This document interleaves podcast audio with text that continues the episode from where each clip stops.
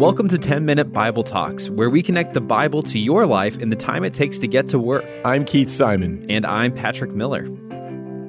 I hope that you enjoyed our series on favorite verses. One of our favorite speakers in that series was Tanya Wilmeth. In fact, we liked her talk so much that we've invited her to come on and co host with us at 10 Minute Bible Talk. So if you start hearing a new voice, which you will hear today, that is Tanya. Just a quick reminder of who she is Tanya is a mom, a former English teacher, and she's also a Bible teacher. And I think that you are really going to enjoy learning from her. Uh, she's got a different style and, and, amazing insights that I don't think Keith or I could bring to the table. Uh, so enjoy listening to her today and from that point forward. Some friends were recently recounting the SNL episode that starred Elon Musk. We were trying to understand why the cast was hesitant to work with him. And though we got the reason wrong, we wondered if it had something to do with the Tesla he put into space in 2018. That led us down a little rabbit trail and we found that the Tesla holding a dummy named Starman just finished its second orbit in 2021. The calculations for Starman and his Tesla are predicted to last at approximately 20 million years. But Musk speculates the car could drift in space for up to a billion years. Of course, we have no idea what will truly happen, nor will any of us be alive when it does, but it seems a little odd that we can put something into space that has that kind of long lasting effect. It actually causes us to think about the impact we do have on God's big universe, juxtaposed with the inability we actually have to control anything about it. We are in the middle of our series on King Solomon, and in chapter 7, we read about the house that Solomon built. He had just finished a massive seven year building project for the Lord's temple. And now in chapter 7, he spends 13 years building his own house. As it's described, this house wasn't just his personal residence, but a whole complex of buildings where the administration of his kingdom would be carried out. Maybe our modern minds can picture it like Capitol Hill with the White House and the Capitol building, or St. Peter's Basilica meets Buckingham Palace. I'm not sure, but it must have been grand.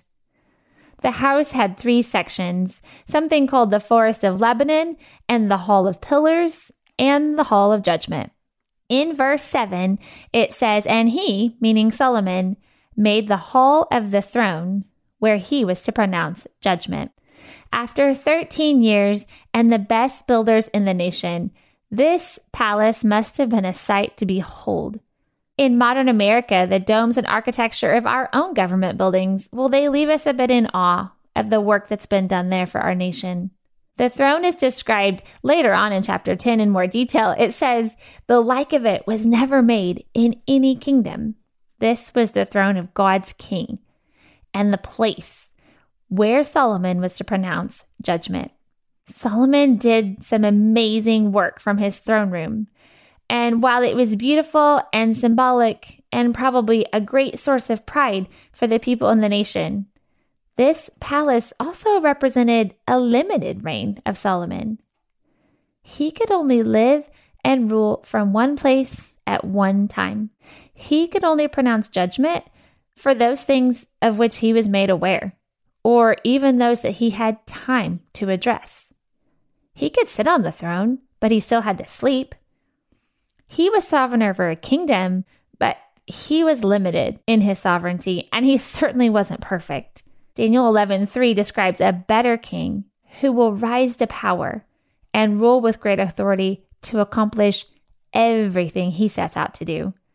Solomon's throne room was a shadow of the forever reign of Jesus.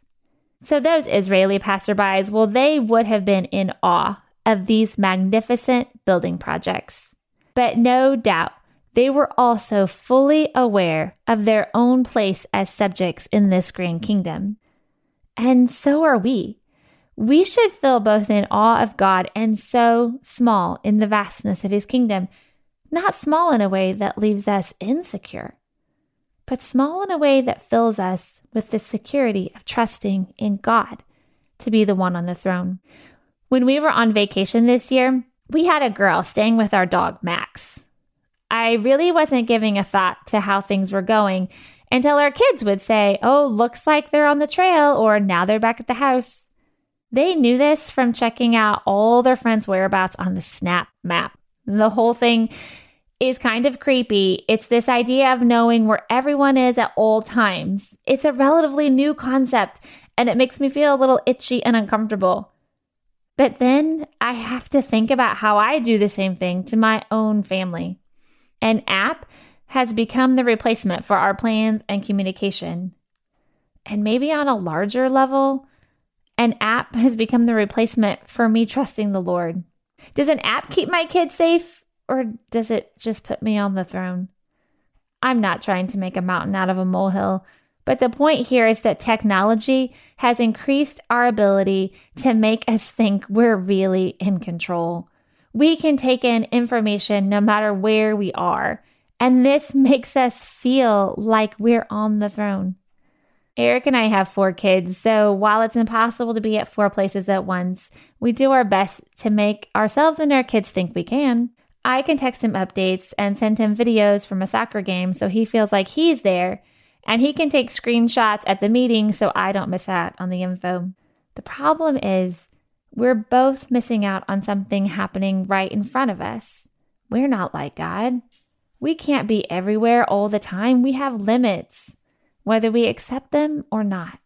Are we becoming codependent consumers of what we perceive to be limitless knowledge and inclusion?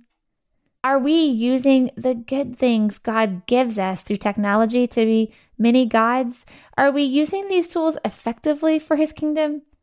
Or are we sometimes smothering out a felt need to rely on and trust God? Solomon had access to great technology and amazing tools to build a beautiful palace. He had God's will and provision to judge with wisdom and grant security to a nation.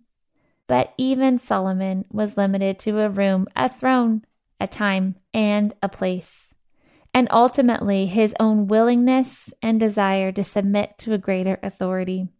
The problem with us feeling in control is it only makes us want more of it and it's all built on a false foundation. Only God is ultimately in control of the universe from now until that Tesla finishes its orbit. And God is the only when we want to have that kind of control. God's presence, unlimited by time and space, gives us the security to abandon our obsessions. In Deuteronomy 31 8, we read, It is the Lord who goes before you. He will be with you. He will not leave you or forsake you. Do not fear or be dismayed. It may sound corny, but if your Snapchat map tells you everyone is at a party when you're not, you can know the Lord is still with you. While your Facebook likes tell you that right this second people are thinking about your photo, you can know that God is thinking on you all the time, and He likes what He sees all of God is fully present and fully for you all the time.